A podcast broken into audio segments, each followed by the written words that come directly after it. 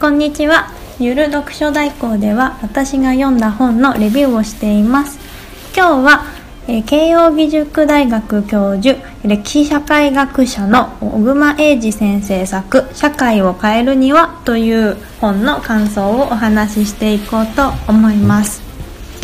この本はキャ,、まあ、キャッチーなタイトル「社会を変えるには」というあ知りたいです。そんな方法っていうタイトルになっているんですけれども、えっと、中身は、まあ、これからお話ししていくように社会を変える方法というよりは社会を変える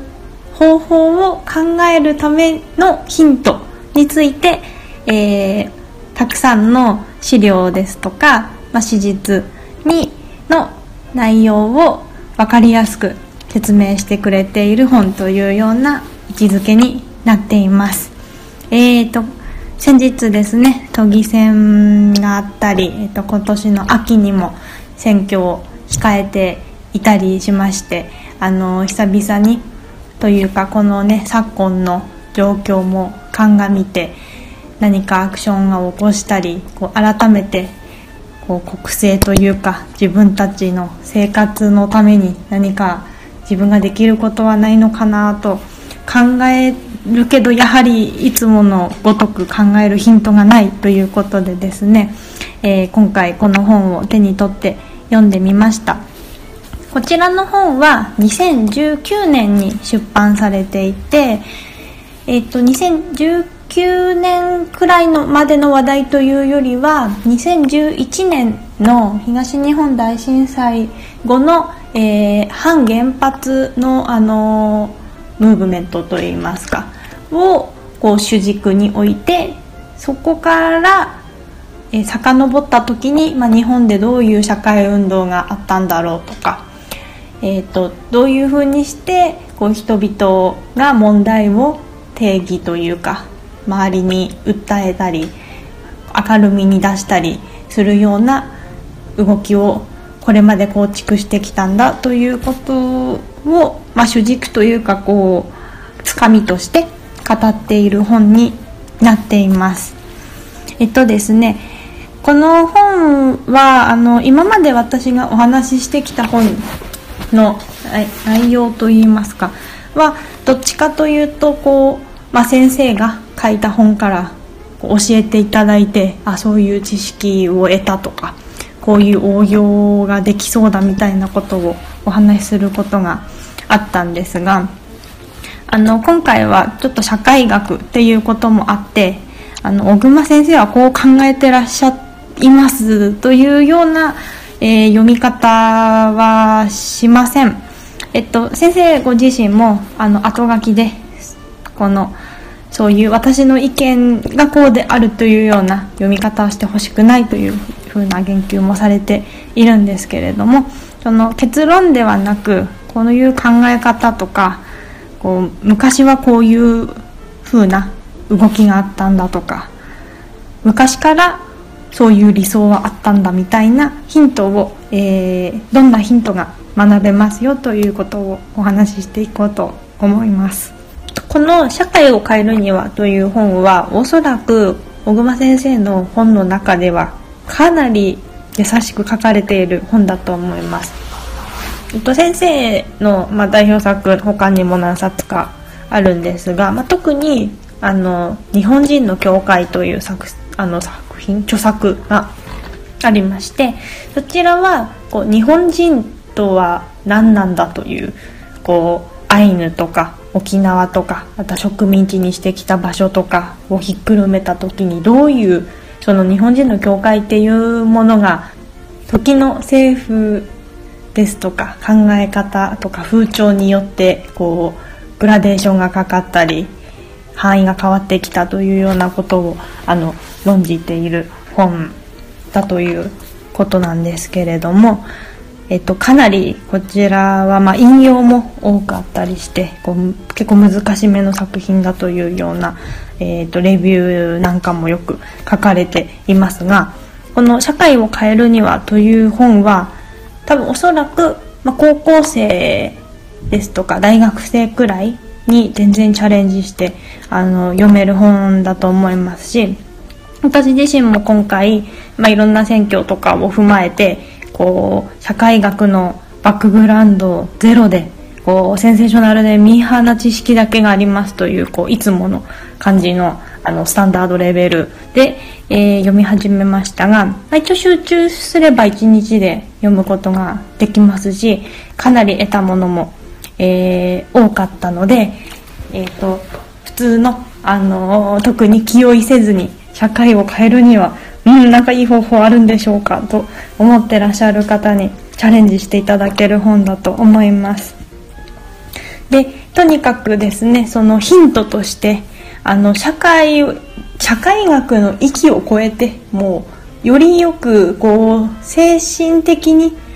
安定して生きていくにはというかこう自分と他人をどう捉えていくかみたいなそういう次元に至るまでですねいい発見とかあの考え方に関して収穫がたくさんあった本なので、えーと、そちらをお話ししていこうかと思います。えっ、ー、と大きく分けると、まあ、収穫は3つくらいですかね。はいになりますね。えっ、ー、と1つ目が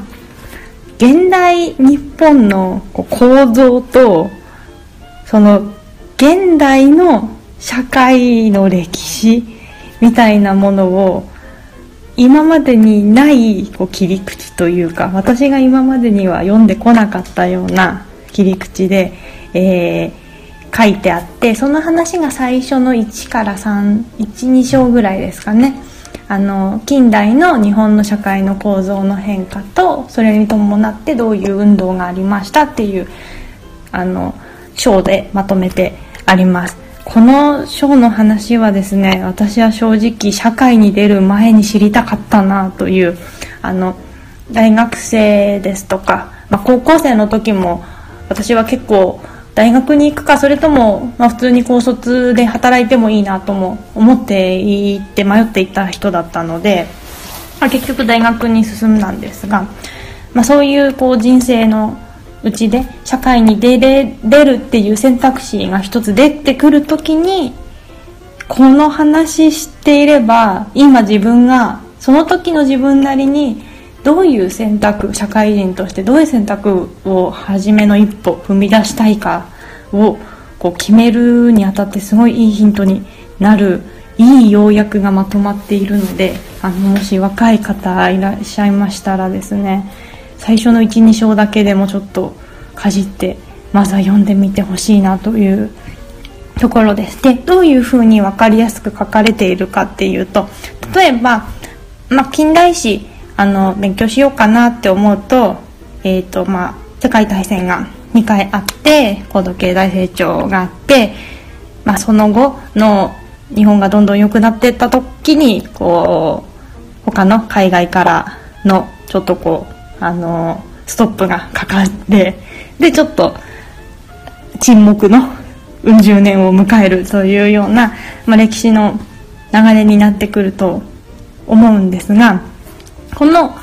小熊先生のあの書き方はこう市民の生活がどうなっていったかと。特に労働しているあのワーキング層のこうポピュレーションとか産業の構造の歴史例えば林業とかその第一産業の発達から第二産業になっていってそこを、えーと、賃金の影響で海外にアウトソースするようになっていったら、えー、国内でのそのあぶれが出てきて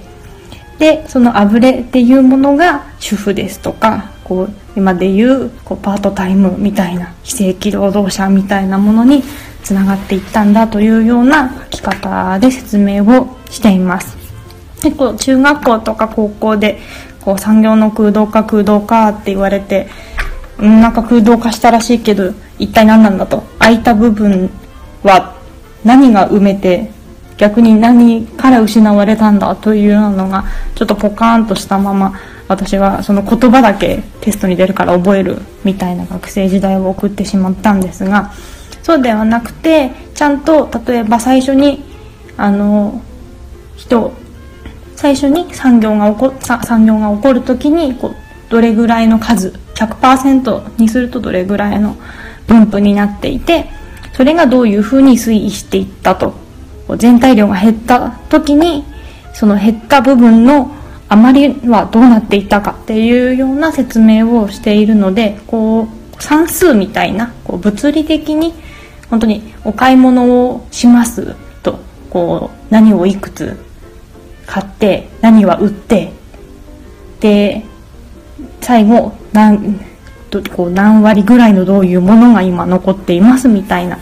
説明をしているのであのすごいこう図として理解できるようなあの内容になっているので、えっと、このこの、まあ、50年間ぐらいですかねのあの生産とか労働の労働者の推移とかそういうこう国内の活気というかねお金とかを作り出すような構造が私みたいにちょっとちんぷんまあちんぷんかんぷんまではいかないんですけどこうなんとなくなんとなくでこうメインだけ覚えてますという人には、えー、ぜひですねこのあの小熊先生の解説で読んでいただけるとこう今こうポスト産業社会と言われていてこうどこの部分が抜けていてで抜けた部分抜か抜けさせられちゃった人は何をしているっていうような仕組みがよくわかる説明になっているのでこの最初の、えーと、2章ぐらいのですねあの現代史のまとめの部分があの非常によくあの理解の助けになるような内容になっています。でこの最終的に今のこのえーと、著作当時の、2011年くらいですかねに日本の社会がどうなっているのかというような話になってくると、まあ、とにかく自由が増えたと。こう自由と選択肢と多様性。今もまさにですよね。もう多様性大事個性大事。自由を尊重しようっていうすごい流れになっていてそのあまりにもこういろんなフォーマットがありすぎる。自由すぎてこうまとまりが逆に言うとないんだと。その中でどうやってこう自分が問題に思ってることをあの世に訴えたりしていくんだとこう自分と自分と同じような団体っていうのがその先生の書く近代史のこれまでの日本では容易に見つかっていたものがもう自分と同じ団体を見つけるのが難しいとそういう時にどうしていったらいいんだろうっていうような問いを、えー、投げかけています。で結構このこう自由とかなんていうかこうリベラルみたいなもののこう限界が近づいてるみたいな話を結構最近私もあの読んでいてですね。えっとあのサピエンスの著者のあのユバラ・ハラリさんが21世紀に知るべきこう21個の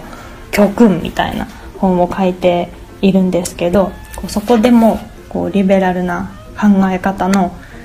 こうある意味ではこう未熟さまだこう IT とかの成長に追いつけてない部分ですとかそういう未熟さもあればもう限界もあるというような話をですねそのユバラハラリさんもえー、されていてですねこの自由の在り方みたいなトピックは結構あの最後に先生も投げかけているんですがまた自分でこう改めて考えたいなと思うあの議題になりましたね。結構あの当たり前のことなんですがやっぱりこう個人の反対っていうのは団体であるという話で私はすごくこうララッキーというか最初にあの勤めた会社のこう専務の方となぜかお話しする機会があって結構その時にあの私も初めて社会人になってこうやっぱりギャップに苦しむというかでもそのそれをどういうふうにこう消化したらいいかわからない時期だった時に、その専務だった方に、まあ、個人とこういうね組織っていうのはあの正反対なものだからねっていうことをこうさらっと言われてで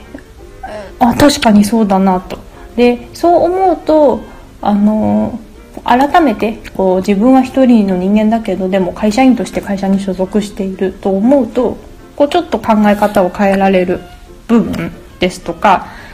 まあ、折り合いをつけると言ってしまうとちょっとあの良くないかもしれないですが、まあ、ある意味そういう割り切れたりすることもできてきて結構その自由があることとこう団体で何かをあの作り出したりこう改善したり発発展したりさせていかなければいけないところのこうギャップみたいなものをですね読んでてその専務の言葉を思い出しました。この、まあ、1つ目のトピックのあの締めとしてこの最初の一人称のこうパワーワードをちょっと発表しますと人間関係が希薄になるとこうお金が必要になるというふうに先生述べておりまして結構こうクリティカルヒットというか悲しいですよね。こう全てに手数料がかかってその何時下請けとかお腹抜きし放題みたいなもうこの現代の日本を見ているともう悲しくなる。もうでもこれも逆に言えば自由を求めるばっかりに全員が自由すぎてこう付き合いとかで何かをしてもらえるわけじゃない。全てサービス料を払わないとやってもらえないというふうになってしまったことへのあのー的確な叙述かなと思わされました。はいえっと2つ目のトピックとしてはえっと先ほどね1つ目のトピックで、まあ、現代日本のあの社会構造とかを総ざらいおさらいできますっていう話をしていますが今度はえっ、と4章5章あたりでですかね。なんと古代ギリシャから近代までのあの主要な政治思想哲学思想をこう総ざらいすることができますでこの哲学者たちのこうアイデアというかこう何何百年前にもその境地にいたのかというあの驚きを得ることが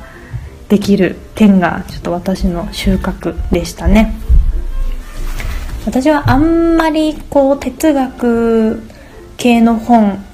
あのなんていうんですかねソフィーの世界とか最近だとこうニーチェの言葉みたいな本たくさん出てますが全然読んでなくてあの結構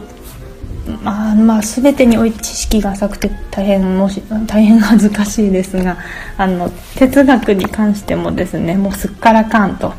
あの逆にこう哲学者って同時に数学者だったりすることも多いので結構そっちの方が興味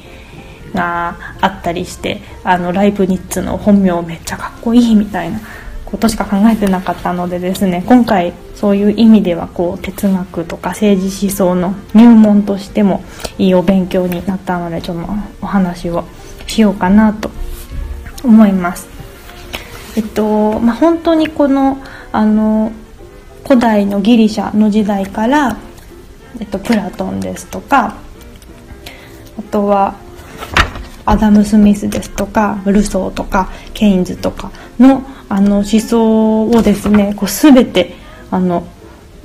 それぞれ多分最終的に予約すると12ページぐらいあので要約がされているような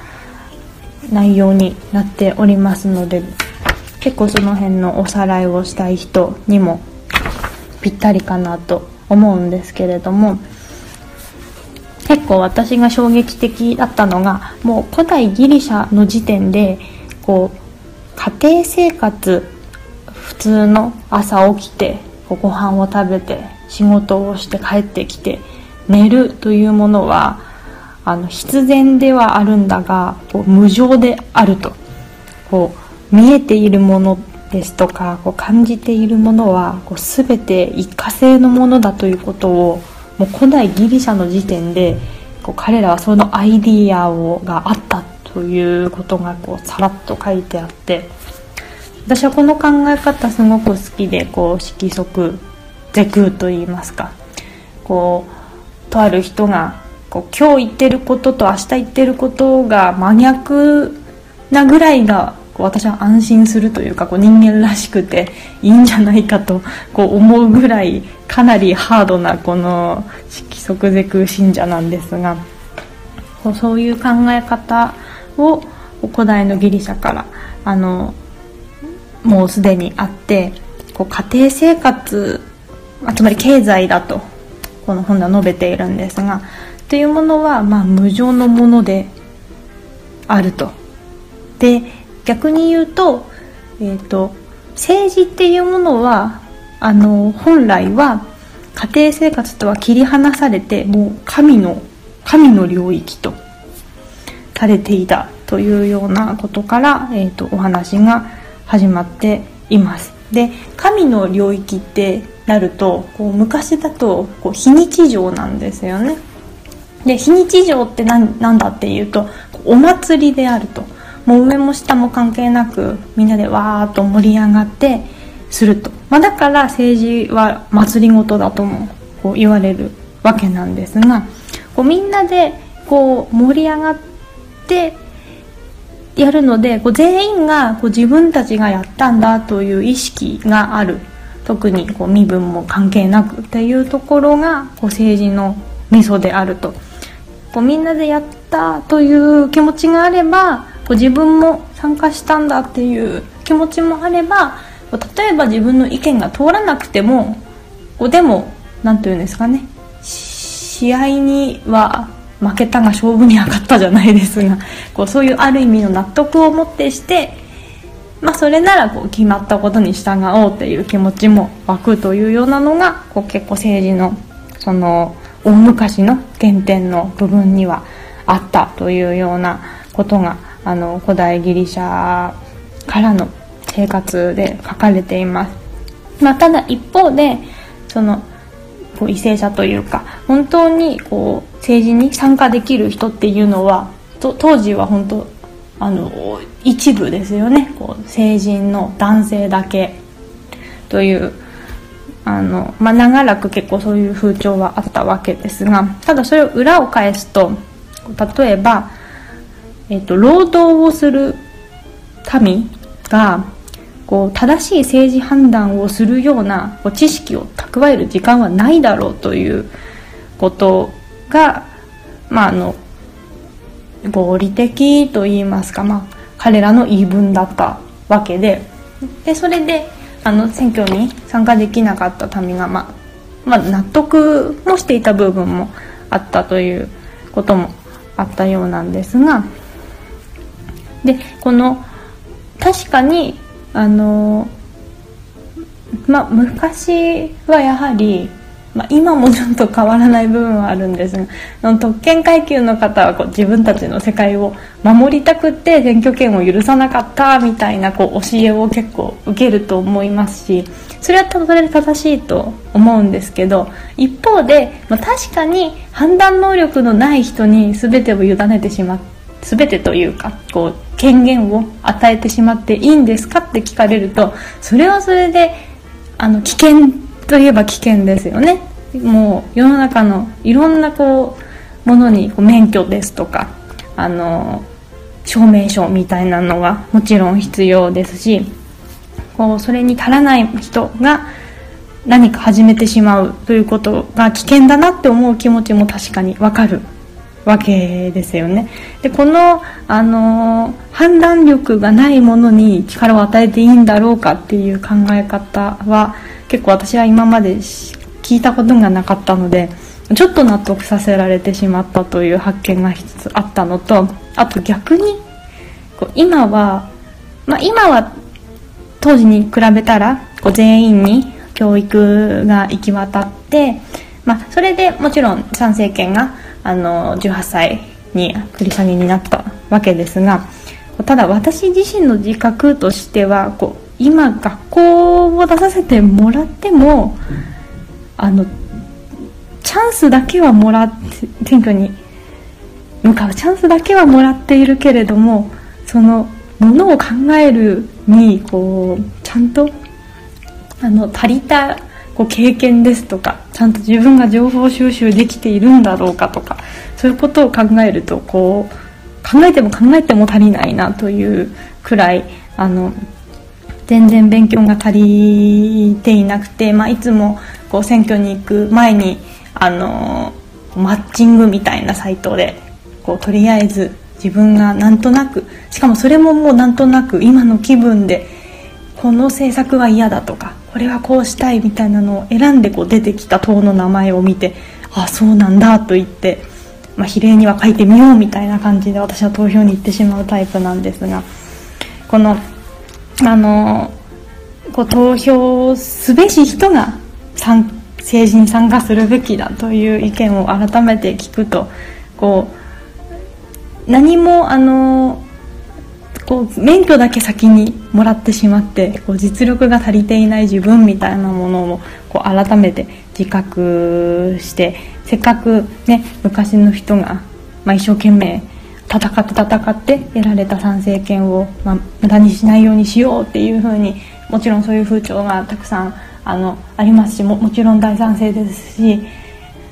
あのちょっとそこにね高望みするようなんですが、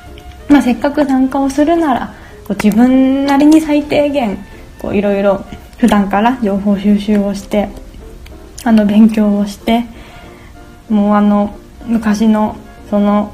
知識人というか 頑張ってられた方々にあの顔向けできるようなこう自信を持ってあの投票にあの行けるようにならなければなというふうにこう改めて思ったものです。この政治思想のこう歴史をさらにあの読み進めていきますとあのルソーという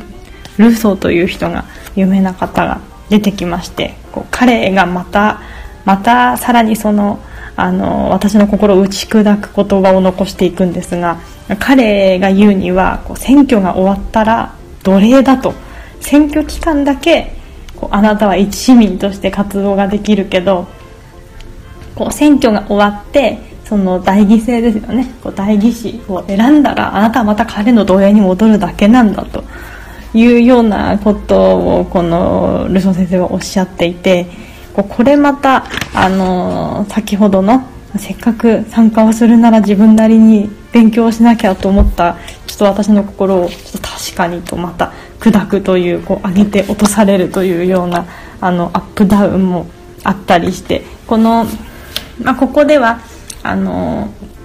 その自由主義と民主主義という考え方今自由民主主義って一緒に言われてしまっていますがざっくり言うとこう自由主義っていうのはこう最低限のあの政府の機能もう本当に外交と国防だけやってもらって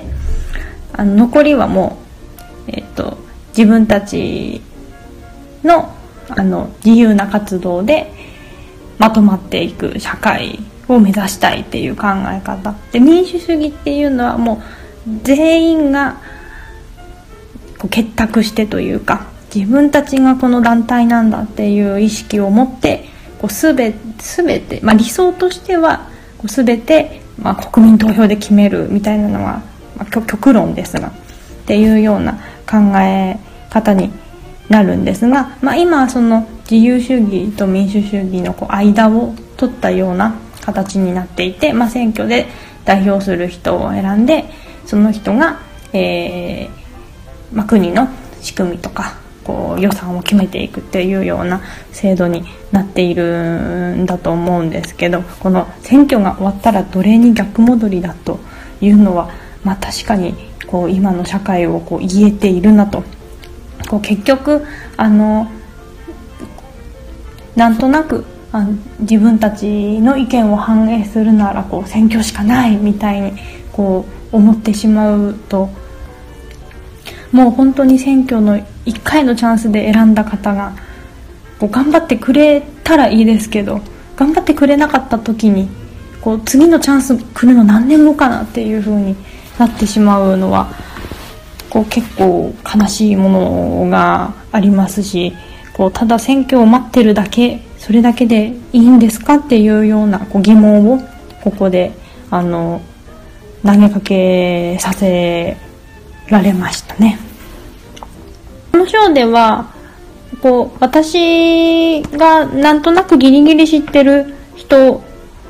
ぐらいのあのレベルで、えっ、ー、と古代からのあの有名な思想家ですとか哲学者が登場するんですけれどももちろん全然初めて聞きますというような方も出てきます。でその中で小熊先生が一人紹介されているのがドゥルケームという人です。で彼が、まあ、自殺論という本を出していてその彼曰くその自殺はまあ社会の病気であると。こう社会が病んでいることの表れであると。でそれを解決するにはこう一体どうすればいいんだというのを彼なりに論じた本がありますという紹介をしているんですが小熊先生の紹介が上手すぎてこうどれぐらいそのすぐに考えうるこう福祉を頑張ろうとかこう自分がどこかに所属しているこうご近所意識みたいなのをあの芽生えさせようとかこうそういういろんな可能性を挙げてこう全てそれは機能しないことをこのドゥルケームは言っていてさあどうすればいいんだというところはこう本を読んでくれというふうにあの小熊先生語ってるんですがその導入が面白すぎて私はこのドゥルケームの自殺論というものをちょっと次は読んでみようかなと思います。え日本のけ現代日本の構造とそれからえー、古代からのこう政治の変化とこう思想のでき方を学んできたところで、えー、まあ実際じゃあこれ実際それを踏まえてどういう考えがあるんだろうかというようなヒントをこの後先生は語っていくんですがその中で一つですね私がこの政治経済を超えて普通の日常生活としてこう取り入れたいというかこうそれはいい考え方だなと思うような思考を提言されている方がおります。このフッサールさんという方の現象学という考え方なんですがこれはかなりこう究極的なかなり難しいけどこう究極的な考え方だなと私は思うんですがこのフッサールさんのこう現象学という考え方はこうあなただとかこう私の本質というものはこう観測はすることはできないという考え方でこうその時その時にこの世にこう偶然そういうあなたとかそういう私が出現しただけなんだっていうような、えー、考え方なんですね。これ結構この私が大好きなその規則で空にもつながる考え方ではあるんだと思うんですけれどこうこの考え方を例えば社会問題とかの解決にこう落とし込むとすると物事は全てこう現象であると。で例えばこう A さんと B さんというこう団体とか人まあ、人がいたとしてこう A さんと B さんその人自身を変えることはできないとまた例えば A さんが悪かったとか B さんが悪かったみたいなこう判定をするっていうのはこう無意味であると。というのはこうその問題が起こっている時の A さんと B さんっていうのはそれぞれがその時のその時の状態一瞬だけの A さんと B さんという状態なので昨日と今日でも彼らは変わってしまうし今日と明日でも彼らはそれぞれ変わってしまうとそうなると彼ら自身を変えようとしても問題の解決にはならなくてその A さんと B さんのこう間に働いている、まあ、関係とあの書いているんですけれどもその相互作用みたいなものをこう変化させる必要があると。その何がこう例えば A さんが何かを持っています B さんはこれを持っていなくて B, B さん A さんを恨んでますと。そこで対立するんじゃなくてこうなぜ A さんは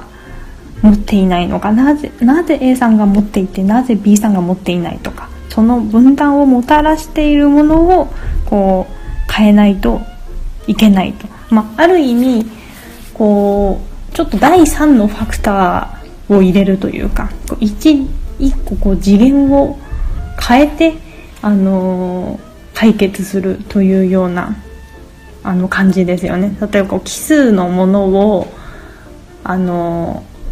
2人で分けようとする時にこうどうやって分けるかみたいなこう問題たまに出てきますが例えばフルーツとかだったらこうミックスジュースにして半分に分けてしまえみたいな。すごい簡単に言うとそうそういう考え方なのかなと思うんですけれども。でその、まあ、難しいですよね。この関係を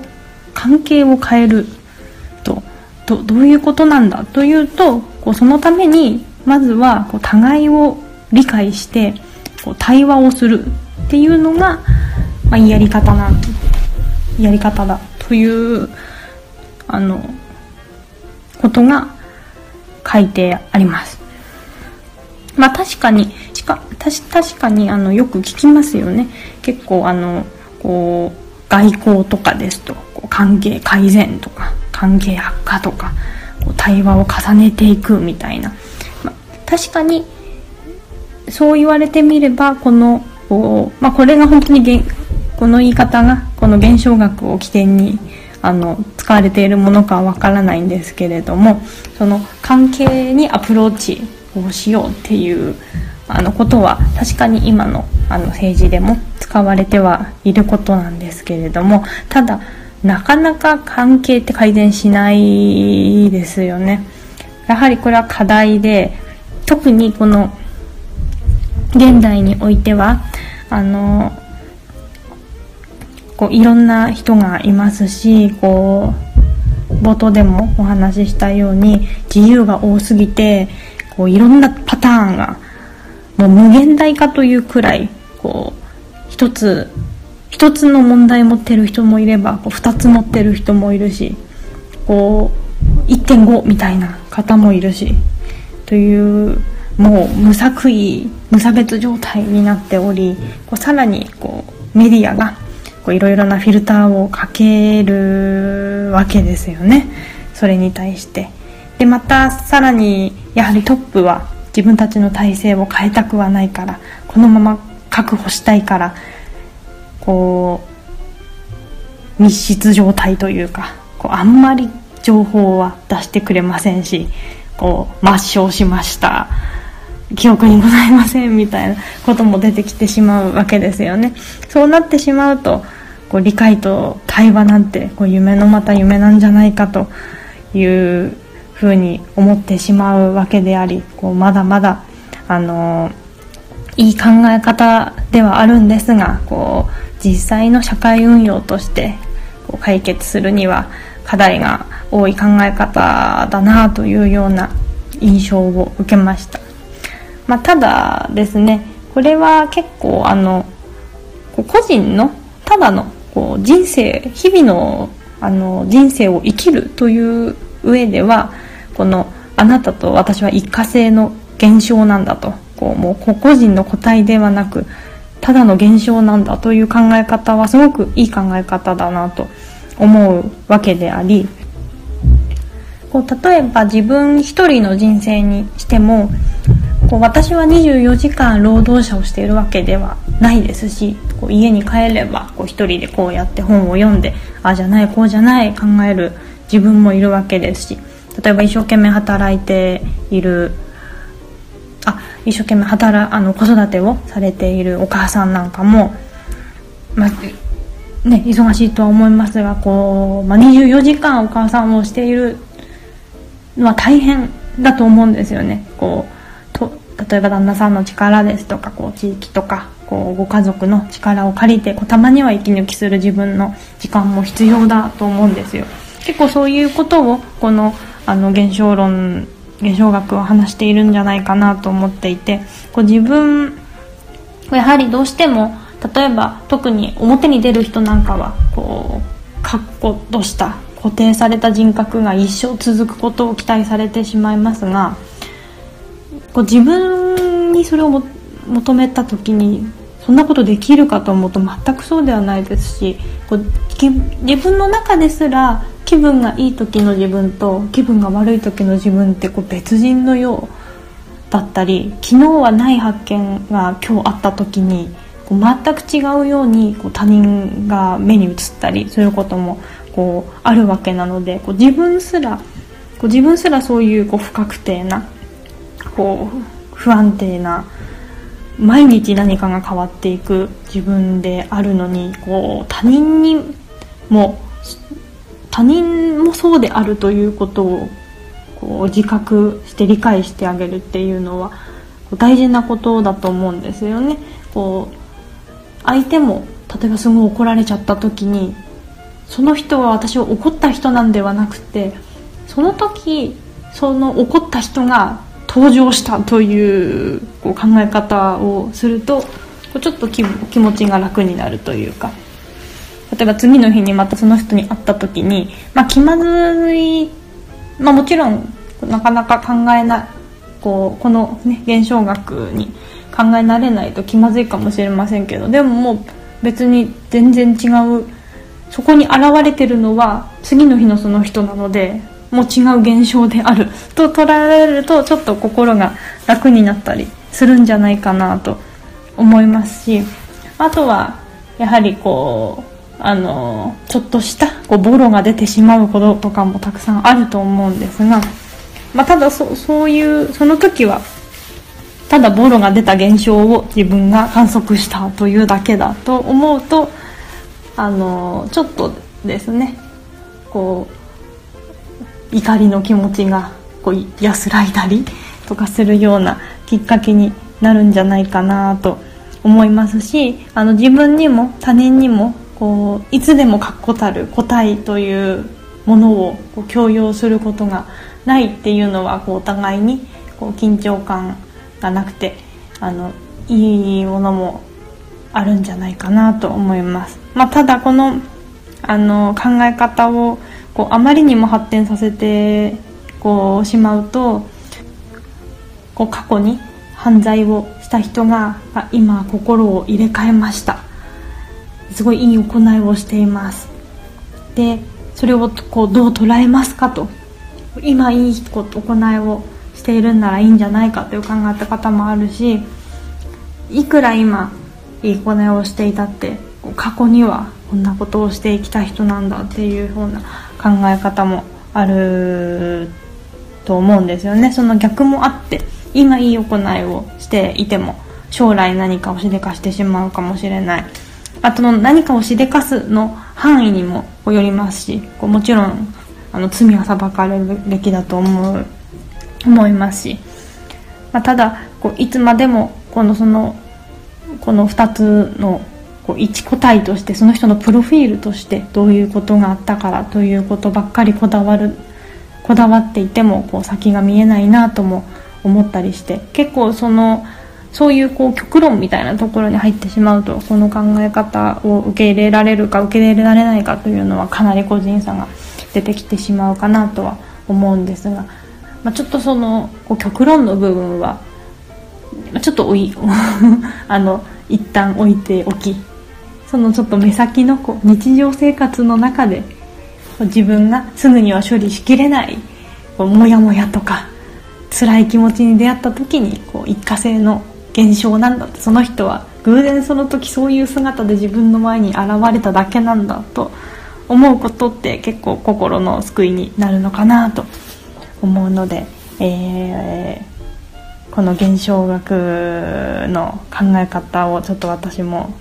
少しだけヒントをもらってあのより良い精神状態で生きれるようにしていけたらなと思います。ということでですねこの現代日本の、えー、労働の構造の変異推移というもののおさらいと、えー、古代から近代に至るまでの思想家の歴史とこういう思想家がいますよという情報と最後にこのフッサールさんの現象学という考え方の、えー、3つの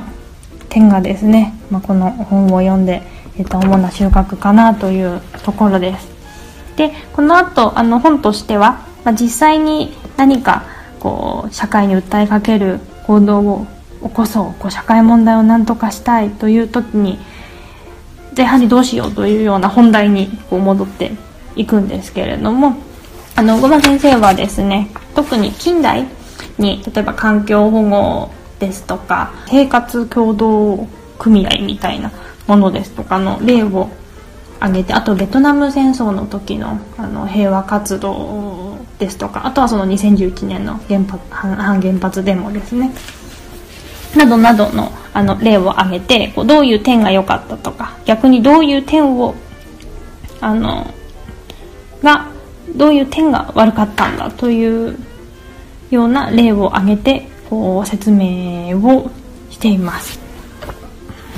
それらの話を、まあ、通して、まあ、先ほどのあの現象学からの流れもみますと、まあ、他人も自分もこう流動的であるのでこう可能性は自分でも作り出すことができるし他人も今日は興味がない他人も明日は興味ができるかもしれない。こう今日はこう全く動く気がなかったあの動アクションにはちょっと適性がなかった人もこう明日には明日に何かこう一つエンジンがかかって何かオーガナイズしたりするような適性が芽生えたりするかもしれないというこう可能性は作ることができると。でとにかく今やはり自由すぎてこういろんなバックグラウンドがあってこういろんな問題を抱えている人がいるからとにかくこう対話をしてこう関わってこう参加してみたらいいのではないかと。でこう一つ大事なポイントとしてこう楽しくやろうと。こうやはりですね最初のギリシャの話に戻りますがこう政治とは祭りごとであったと。みんなで盛り上がってわーわーやってこう自分で作るという意識がやはり全ての原動力になっていたということもあってですねこう最後にこう楽しくやるということが一ついいヒントになりますよというような言葉で先生は締めくくっておりまして。確かにおっしゃる通り。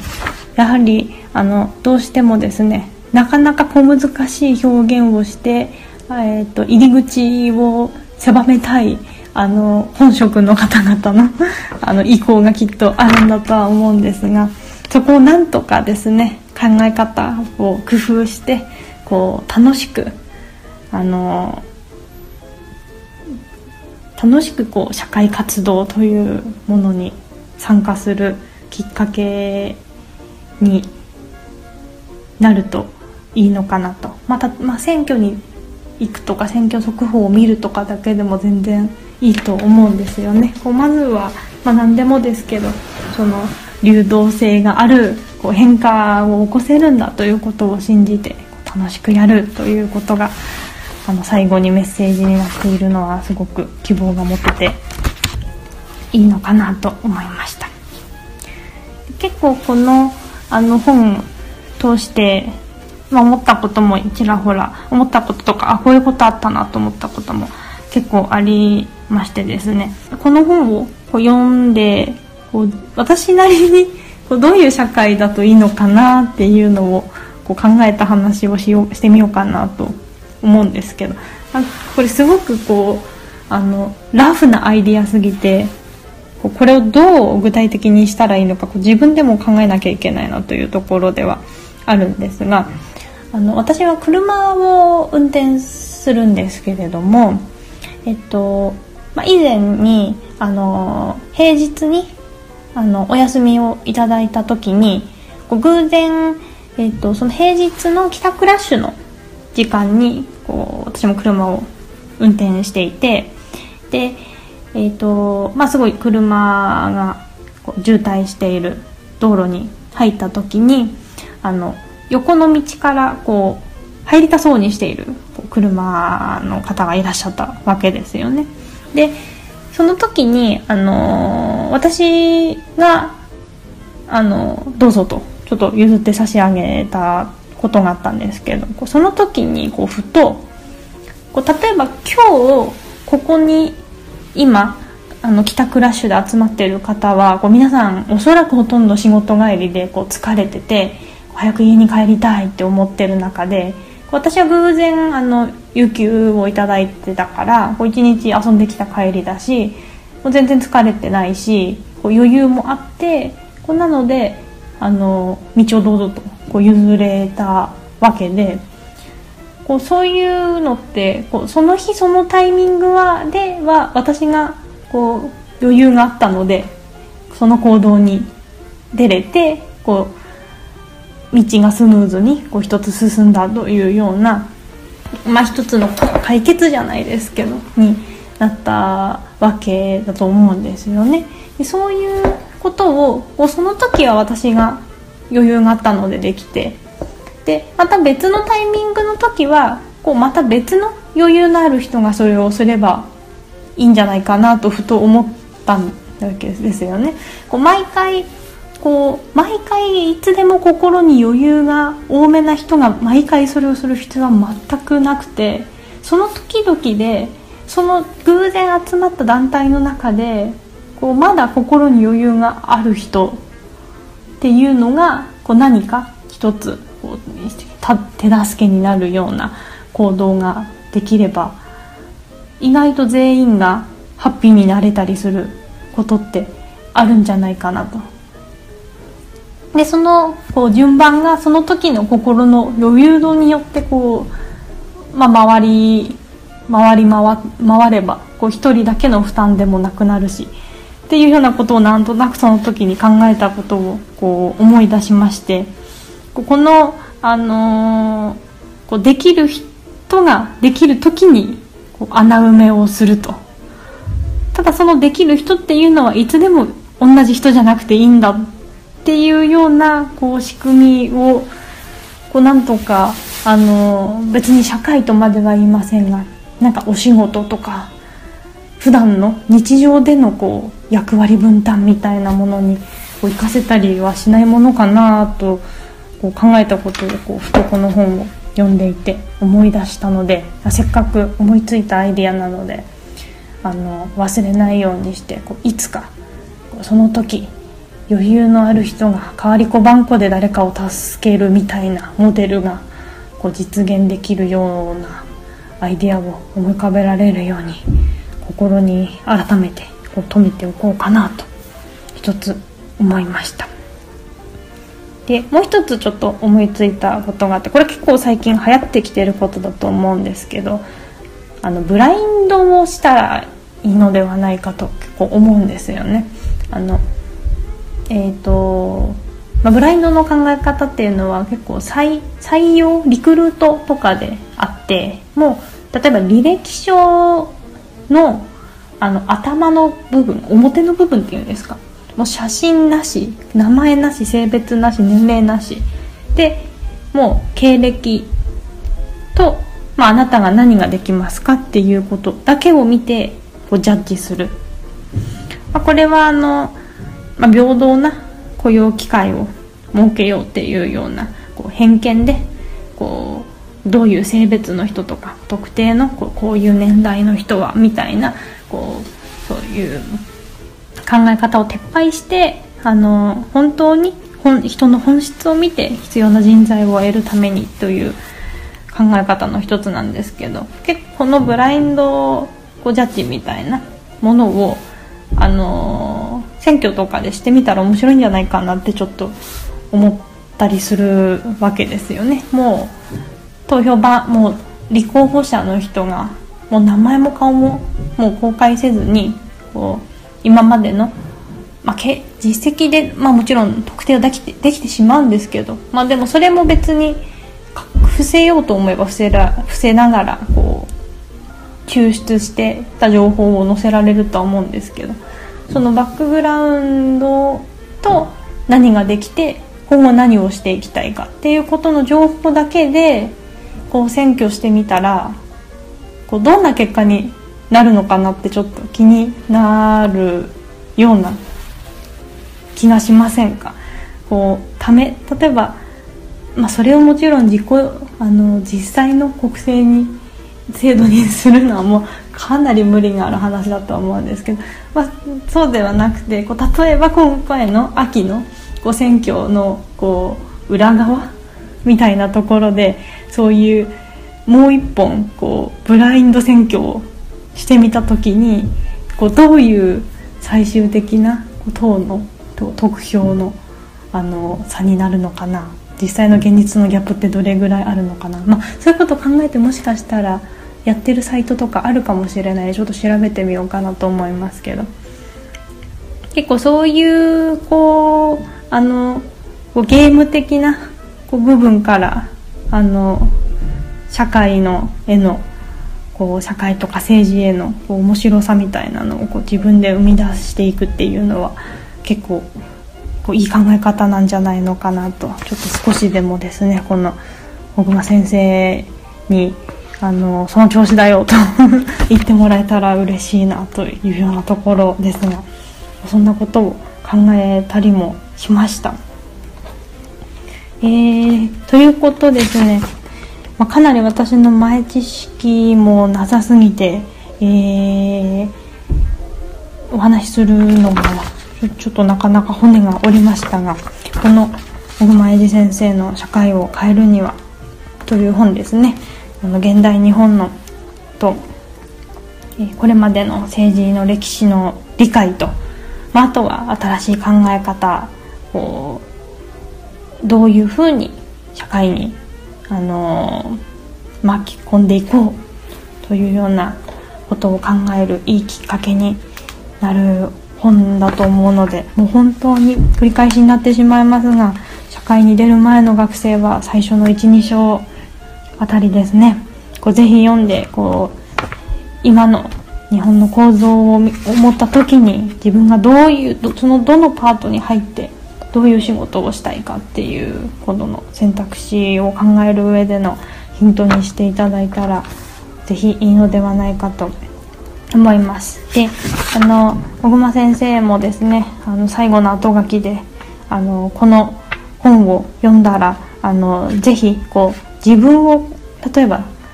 もしこの本が面白いと思ってその時に自分を講師に招いて講演会をするんではなくてこの本をみんなで読んでこう意見交換をしてほしいということをおっしゃっていてもうまさにその通りであると。もう先生がこの本をどう生かしてほしいかって